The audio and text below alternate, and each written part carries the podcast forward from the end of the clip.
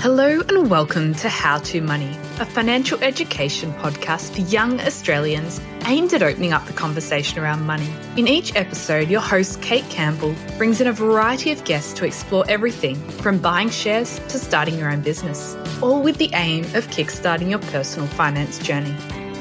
Just a quick reminder that everything we cover in this podcast is for financial education purposes only, and we are not giving you any advice. If you do want advice, please seek the help of a qualified and competent professional and do some research. Remember, it's your money, so take control. Hi, Veronica. Thank you so much for joining me on the How to Money podcast today. Oh, it's a pleasure. Thanks for inviting me, Kate. Well, before we get started, I'd love to hear a little bit more about you and what you currently do in the property industry. Well, I've been a I've been in real estate now for over 20 years and sort of accidentally got into it in a way, but it, it's my true passion. I just love it. And so I started off selling property for 6 years and then I've since then I've been on the buying side. So I've been helping buyers. And in that process, I've just learned, I guess it, it's naturally for me, I'm a critical thinker naturally. So therefore being on the buying side is for me a lot more interesting than being on the mm. selling side. And, you know, over the last few years, I've really delved into the psychology of buying property as well and selling to, to a certain degree and why we do the things we do, why we buy the things, you know, why we make these crazy decisions in some cases when it's got so much money involved. And so, you know, mm-hmm. I've, I've been a, a, podcast host now of The Elephant in the Room, but also I've got a buyer's agency, which is Good Deeds Property Buyers Agents. Also, I've started off uh, a joint venture with Megan Wells, another buyer's agent, called Home Buyer Academy, which is teaching first home buyers because it's so important to get on that first rung, you know, nice, firm, solid first rung and, and really resist all the temptations of, you know, that's thrown in the way of first home buyers. And, and I've written a book called Auction Ready. So that's all about, you know, really how to give yourself an advantage at auction. So, I, you know, this is just it's a bit sad, but um, I'm, you know, it's my life, but I do love it. So these mm. are the hmm. things that I do and think about even when I'm on holidays. awesome. So, to dive in, I was wondering what are some of the different ways that you can purchase a property in Australia? Well, when you say what are the some of the different ways, let's can we stick to residential because that's my area of expertise. So yeah. obviously you can buy industrial, you can buy commercial, you can buy in a property trust, you can buy there's so mm. many different ways you can buy property, but for me it's residential and obviously there's there's generally two different types of residential. If you're going to, um, well, first of all, you're going to live in it or you're going to buy as an investment. But then there's obviously houses, and they may be freestanding or they may be attached. And then there's strata property or community title property, depending on where you are. And they would be apartments, villas, or townhouses. So there's all different types of property that you could buy, different reasons for buying those property. And then you've got the methods of buying the property. And it's usually either by auction or by negotiation or private treaty. Mm. And uh, I was told you were quite an expert on the auction process, which is uh, what I wanted to really dive in with you today because I've never covered that on the podcast before. I find auctions fascinating. They are just um, a whole process of auction, the way the agent works through an auction campaign, what's going on in the minds of buyers and sellers during an auction campaign, the dialogue that's used, the quoting process you know, all of that I just find absolutely um, fascinating, which is why I wrote the book, Auction Ready, mm. because I just felt that most people go completely unprepared to auction. Mm. And it's sort of, and I watch people's faces. I find I go to auctions, you know, for sport really. And when I watch people's faces, it dawns on me in the middle of the auction that they're out of depth. And it's such a common expression that I see on people's faces. So, yeah, I find auctions absolutely fascinating. Yeah, I mean, uh, I've only watched a few, and they just seem quite intimidating, especially with the the auctioneer rattling off prices and various all sorts of things. So I thought it'd be really great to go through it today. So to start with, what do you think some of the common mistakes first home buyers make with the auction process? It's not just first home buyers actually, it's it's all home buyers. When it comes to auction, I think probably the number one mistake is that they don't set their limit, their price limit, before they go to auction. And in the middle of the auction is not the time to be trying to work out, ah, oh, is it worth it? Should I pay that? What if I don't pay that? What if I do pay that? What if would my husband or wife, partner, whatever, you know, do they agree with I mean, this is, and you see conversations between couples in the middle of an auction that they're actually mm. then deciding what they should be paying for that property. That is not the time And that is something that I just see time and time again a lack of preparedness. There's loads of other stuff you need to do before auction, before you go to buy at auction, but that is probably the number one thing that I see. Awesome. So, what are some of the basic rules of auctions in Australia? Because I know there are quite a few state-specific mm. rules mm. from what from some research I did. But what are sort of the the general concepts and rules in Australia? Yeah, and I, I think it is important to understand that every state does have different legislation when it comes to property, yeah. which is just well, it's a complicated minefield. But there are some absolute commonalities when it comes to auction. The first one is that um, it's you buy at auction, you buy without a cooling off period. Mm. So that means that you have had to have done all of your due diligence. You've had to have your your finance sorted, everything. There's no conditions on an auction purchase, and that's universal. That goes across the board, and so that's that changes the way, in fact, buyers have to approach you know the the purchasing process. And other commonalities in most states, not in Victoria though, weirdly enough, you have to register to bid at auction. And that was designed, certainly in New South Wales, that came in in 2003, and that was designed to eliminate dummy bidding. You know, so it was pretty rife in the industry, um, by by all accounts, and um, so by having to register, therefore, it makes it easy to track, obviously, who's actually bidding, and there's certain requirements there. So that's something that is is the situation in most states. But I think the stuff that's not in the legislation around auction is that the commonality, doesn't matter where you are, is that the buyer is un, it's not a level playing field. The buyer, the individual buyer knows a fraction of the information that the agent knows. And anybody who says, oh, I'm a good negotiator or I'm really good at, you know, public speaking or I'm confident or whatever, they go into these auctions and they are absolutely unfairly matched and they don't even realize it and sometimes they don't even realize it when they're there. To be honest, I see a lot of alpha mm. males never realize it. They're completely outgunned, and auctioneers love them. You know, absolutely love an alpha male turning up to auction. But I think that's that the the other universal thing is that buyers oh the overconfidence some buyers have is very much due to that lack of appreciation of exactly how much information the agent has that they will never have.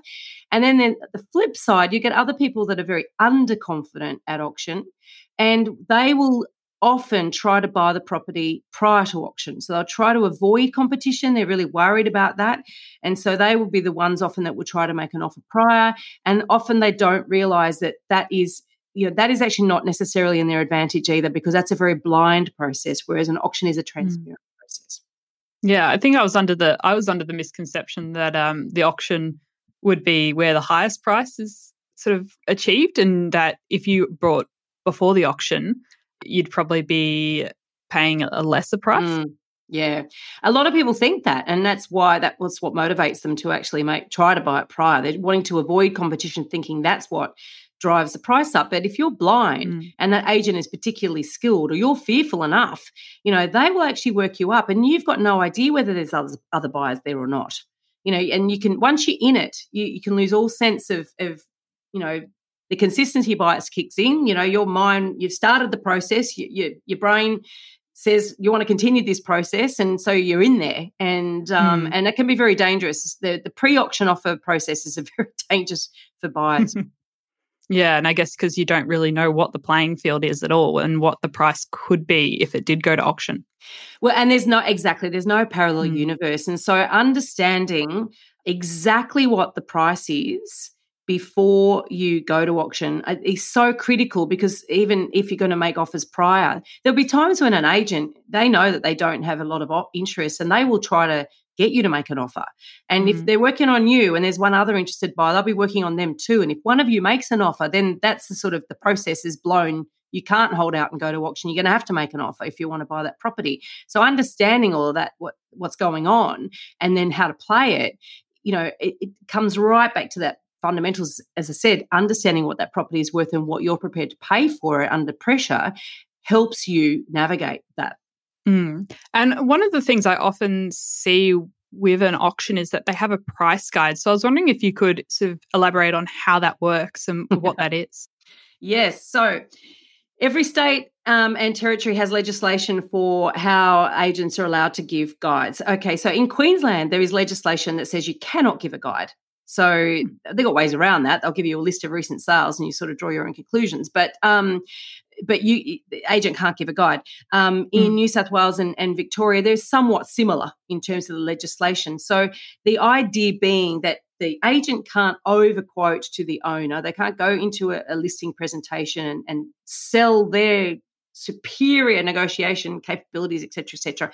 Oh, madam, Mister, you know, you're going to get a million when they really think nine hundred, right? Mm. Um, and then go to the buyers and say, well, you, you can get it for eight. And so they're trying to take that out of it, but they'll never get it out fully because that's sort of the way everything works.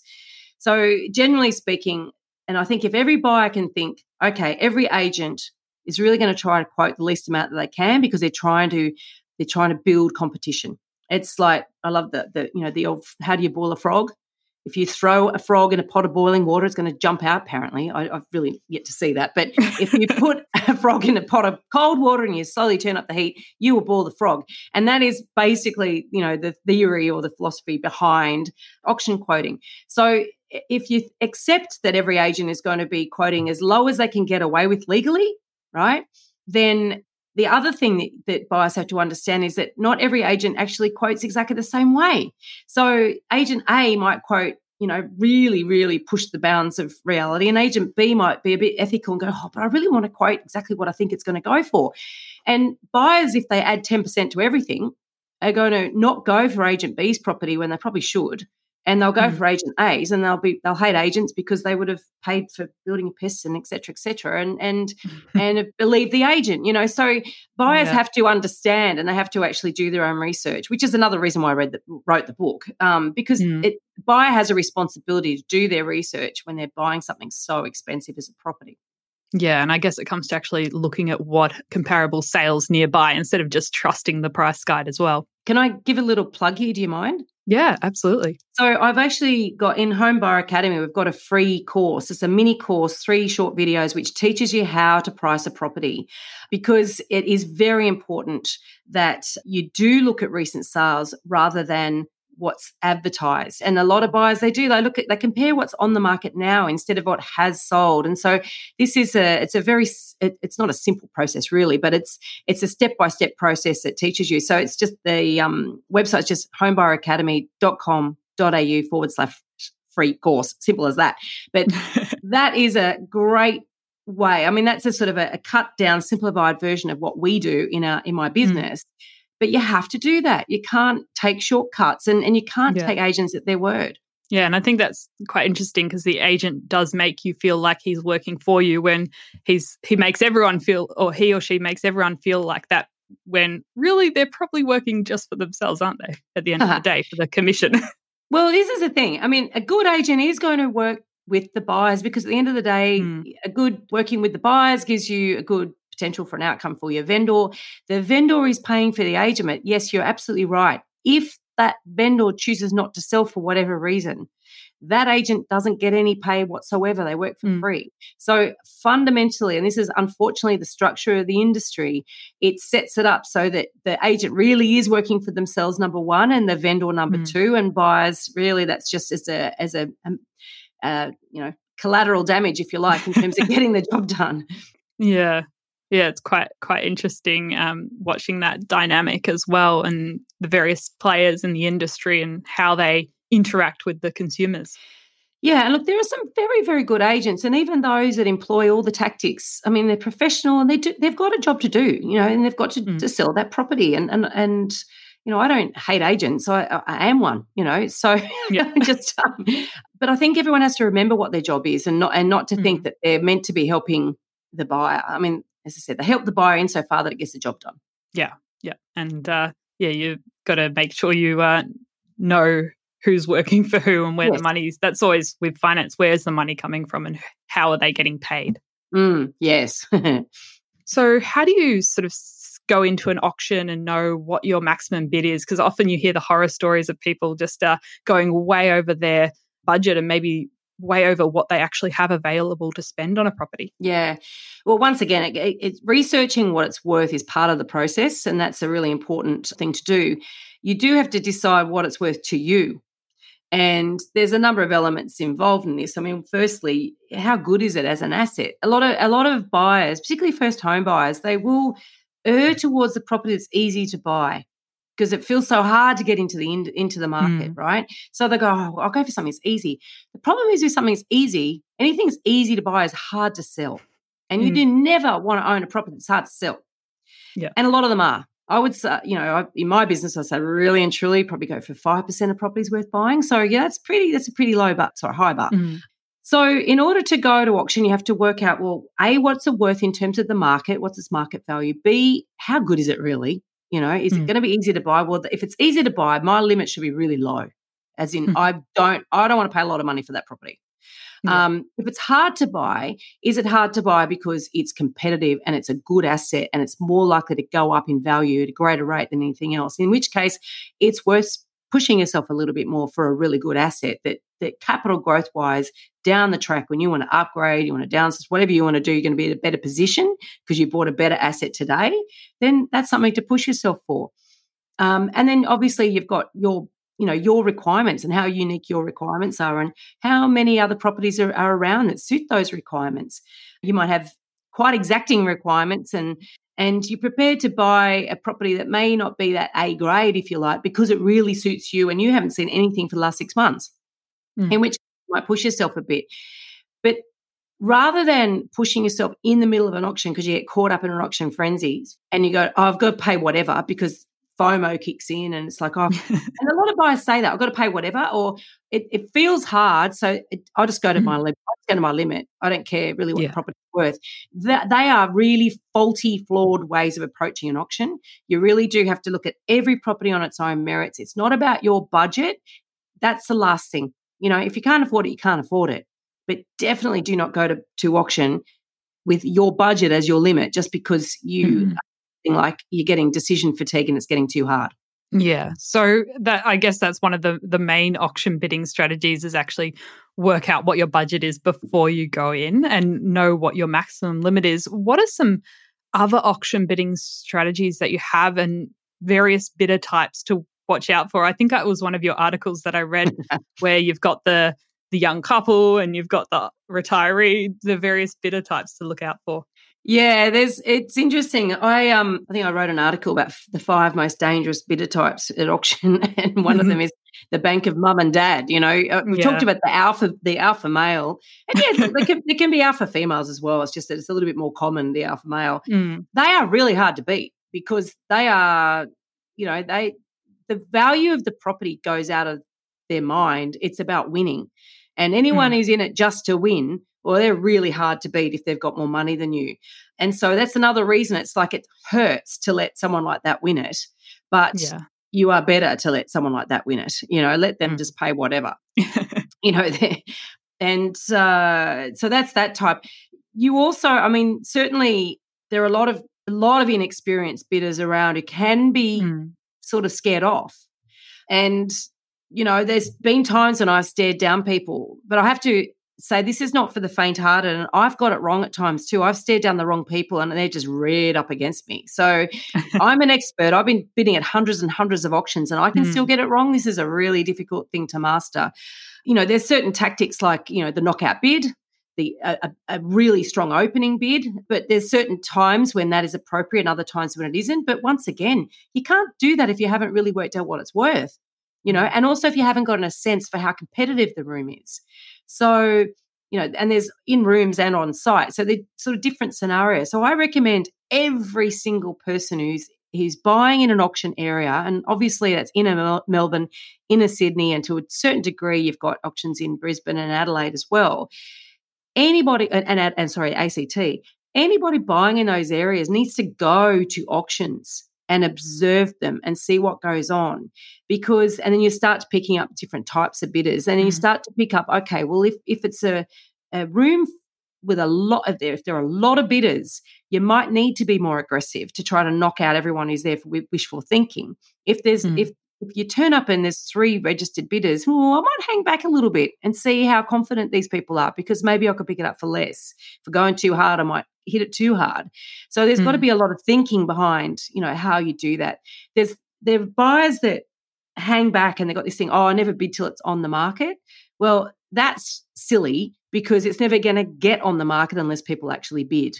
So, mm. you know, you got to sort of get this idea out of your head about, I'm not going to bid until this or that, whatever. It's like if you're going to be bidding, you have to be thinking, how am I going to bid? How can I turn this to my advantage? You know, like I, I, mix up my bids, for instance. Buyers give away loads of signs. They start with big bids and then they get progressively smaller as they get to their limit. Mm. Then they get to 1000s or 500s, look at their partner, give it away. They give the game away every single time. So it's around yeah. Being poker face and keeping people guessing. And that's that's really, uh, I think, a strategy that people need to to to hone. And it's a hard one. Yeah, absolutely. I, I, you mentioned before when a property comes on the market during the auction I don't. We haven't touched on that. Are you able to elaborate a little bit more on what that means? Yeah, most auctioneers don't like the term, right? So when when an auctioneer, if an auctioneer says the property is now on the market, what that means is that the reserve has been reached. Mm. So that reserve price is the written reserve that they can't sell under without the vendor actually expressly changing that. And it can be done. Mm. Reserve can be changed, unless it's by court order or something like that. The reserve can be changed. So yeah some auctioneers still use that terminology. It's on now on the market. So then every buyer knows, oh God, this is for keeps. We're not playing anymore. You know, this is going to sell. So, and often they'll use some form of that because what they do want to do is create urgency. But generally speaking, they don't want to wait till then for buyers to feel a sense of urgency. So they they mm-hmm. will try to avoid having buyers expecting that terminology because yeah. they want the buyer to bid before then. And so they will do things like calling once, calling twice, calling, and then hopefully flush out people who are really still into it well before it actually is going to sell. And there's a difference in urgency and cadence of the way they do that as well. Um, so that whole terminology of on the market, you'll you'll often see uh, or hear auctioneers stand up and say, "I'm not going to call it on the market. So if you want to bid, you better bid because I could just sell it without you realizing it." And I can tell the difference because mm. I go to so many auctions. But the average buyer, and it's difficult, average buyer yeah. will not know the difference. Mm, and it's interesting the different yeah strategies they have. They always have that certain way of speaking and mm. going once, going twice, and the different patter. It gets very fast and frenetic. Yeah. Oh, they definitely use, yeah, and they definitely use the tempo of their voice. They will slow things down if they really want to get into someone's mind and encourage them to keep bidding. Mm. Other times they'll ramp it up so that people don't have a, t- a moment to think. They'll use a gavel or, or a rolled up um, contract as a sort of a, a, a visual prompt prop. Mm. Yeah, and they do it all day in day out. You know, they're very practiced yeah. at this. Yes, they're using really your psychology against you to get the mm. best bid possible. Exactly right. Mm, so, on that, what are some strategies to keep emotions out of the bidding process? Because I've, when I've gone for a few just to have a look, it just seems like if you were bidding, you could just get carried away so easily. Well, obviously, the number one uh, strategy is to hire a buyer's agent. yeah, but, uh, but you want to make sure if you do do that, by the way, make sure that they really understand auctions because a lot don't. Mm. So you know, you you want to get one that is very very practiced in that area. Um, I think we need to acknowledge that everybody has emotion when buying property. It's impossible mm. to avoid. So the minute you start trying to avoid emotion, another emotion is driving you, and that is fear, which is an emotion, right? So, mm. so the fact is that you know, yes, we want to make these sort of really cold, hard you know, fact based decisions, but there's always going to be an element of emotion involved. So, and this is why I sort of, I do keep going back to being prepared, knowing and having really thought it through, not just researching price and, and setting your price, but pressure testing that price. So if someone paid an extra 10, how would I feel the next day? Well, I feel sick because I really could have paid it or should have paid it mm. and it was sort of worth it? Or will I be relieved that I didn't pay that price? And, and sort of have those sort of conversations before the auction. Because mm. what people do, they go in with in their minds, this the, the price that they set is I'd like to pay X. And that's like their limit, but it's not mm. really their limit. And it's not until the auction when they're forced to face the reality of, oh, I like to pay that. However, I'm not going to get it for that. Someone else is going to pay more. Mm. That you have to, you know, to re, uh, reassess that. And so, you know, I, honestly, I think that that is the probably the single biggest tip I've got for people is to, if you set your price and pressure test it before the auction, you will be a lot calmer than if you haven't gone through that exercise. Yeah, like really thinking through if it does go over my price, how much am I willing to pay? Because I think it's really interesting when they start going up by $500 or mm. $1,000 increments because you could just go, well, $1,000 isn't that much for my dream house. And then exactly. how, how far can that go? Well, it can go a long way. And in fact, I might have even written about this example in my book, but I saw an auction once where it went up by $100,000 in $1,000 bids, you know, and both of those couples were over their limit. I could tell they were both over the limit at the beginning of that $100,000 mm. journey. So it can go a long way. And so being understanding what your limit is and understanding what can happen, you can then maybe what if you what if someone chucked in a $7,000 bid for argument's sake? It probably would have mm. disrupted the whole they're sort of in this rhythm. You know, the auctioneer's working them and they're doing their thing and the auctioneer's loving it and and these yeah. buyers each one thinks one more is going to do it because the other one's showing that they're close to the limit and they think one of these is going to do it surely. Seven would probably do it might pull it up 50 grand short. You know, it, it's but most buyers aren't brave enough to do that. And as I said, it comes back to understanding their limit and, and what the property is worth in the first place, gives you more confidence to be a bit more bullshit at that point. Mm, absolutely. Well, before we finish up, I was wondering if you could share, based on all your experience, what are some of your best tips for first home buyers? so um, I will say, just if people hang around, I will give a code, a discount code for the book too, if they want to get thirty percent off, and I'll even chuck in free postage. But oh. for first home buyers, oh my god, the biggest tip I can give a first home buyer is to understand that the federal and state government grants for first home buyers are actually not designed for you to help you. And sure enough, they'll get you into the property market, but they are designed to help jobs and the construction industry, or by helping the construction industry, helps jobs, it creates jobs, keeps jobs. The construction industry uh, employs a million people in this country. It's, a, I think, the second biggest industry or something. Mm-hmm. You know, first home buyers are the fuel for this fire of our economy. And, you know, I'm a bit conflicted here because, of course, I want a healthy economy, but first home buyers buying brand new property most of the time they could do better by not buying brand new property, but they're not looking at other existing stock because they are thinking about the money grab. They're thinking, I need to mm-hmm. get this money that's on offer because it's been given to me and it's a privilege because I'm a first home buyer, etc., etc. The reality is it isn't for you. It's to get you into the market to stimulate the economy. And the problem is with new property is that generally speaking, is a massive problem with it, and that is that, that of scarcity. And by not being scarce, it and by ongoing supply, etc., etc., forget build quality apartments, all that sort of stuff. The scarcity issue means that you probably are not going to see a lot of capital growth in your maybe first 10 years of ownership. And that's not a good thing when it comes to property. You're borrowing a lot of money. And mm. without without capital growth, I don't see a point in borrowing lots and lots of money. And mm. You've got a real risk of negative equity. And that means where you owe the bank more money than that property is worth. It's a bit like a new car. It's worth less money when you drive out the showroom. So this is my big warning warning message to first home buyers. Don't get sucked into the, the trap of thinking these grants are for you. They're not for you. They're for you to fuel the economy. And if you can get out of that and start looking at other existing properties, you're going to have a very different um, viewpoint and you'll have a different perception of value as well. Mm, and knowing you've got those grants available might put blinkers on when you're doing that search for your first home, and you might not actually look at all the options available because you want to use the grant. Exactly right, 100%. There are, I think it's only the north, just the territories where the stamp duty incentive is not limited to new stock. Hmm. So, and in Queensland, it's it's um, it's new or significantly renovated. So basically redeveloped. You know, so yeah. so therefore, in every state, the stamp duty incentive is only if you are helping the construction industry.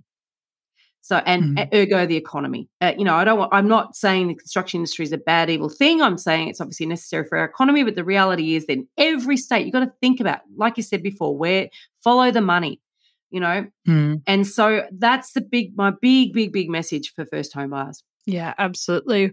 Well, if people want to learn a bit more about you, read your book, take your course, where should they go?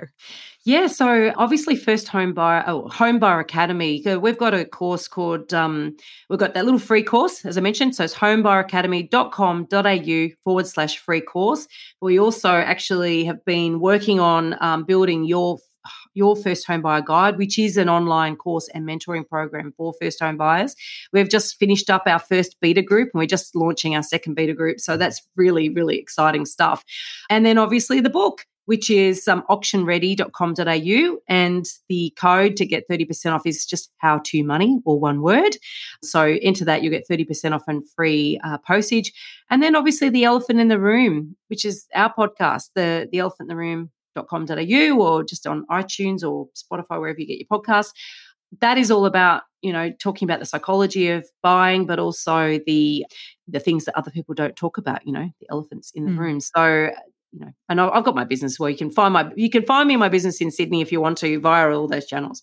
Wonderful. Well, it's amazing to have so many resources out there, especially for first home buyers, because it is such a massive financial decision. So it's it's important to have as many sort of tools up your belt as possible before making that decision. Absolutely. And I feel so passionate about it. I look, you know, I am Gen X. so not a baby boomer at least, um, but I am Gen X. And I look back at, you know, I bought my first property when I was 27. Uh, it was it was small, and my journey. I, I, made a lot of mistakes through my years, mm. and and if I'd had guidance, I would have made different decisions. And I, I, I sort of worked it out one day. I'd probably be a million dollars better off today. I think, and I worked out just just different decisions in terms of mortgage structuring and whether I got an accountant on board and stuff like mm. that. And, and as, as opposed, as well as obviously the, the properties that I bought and when I sold, et cetera, et cetera. But but even though I'm sort of a million dollars down on the perfect uh, run of decision making, I'm in a very comfortable financial position because of the good decisions I made along the way.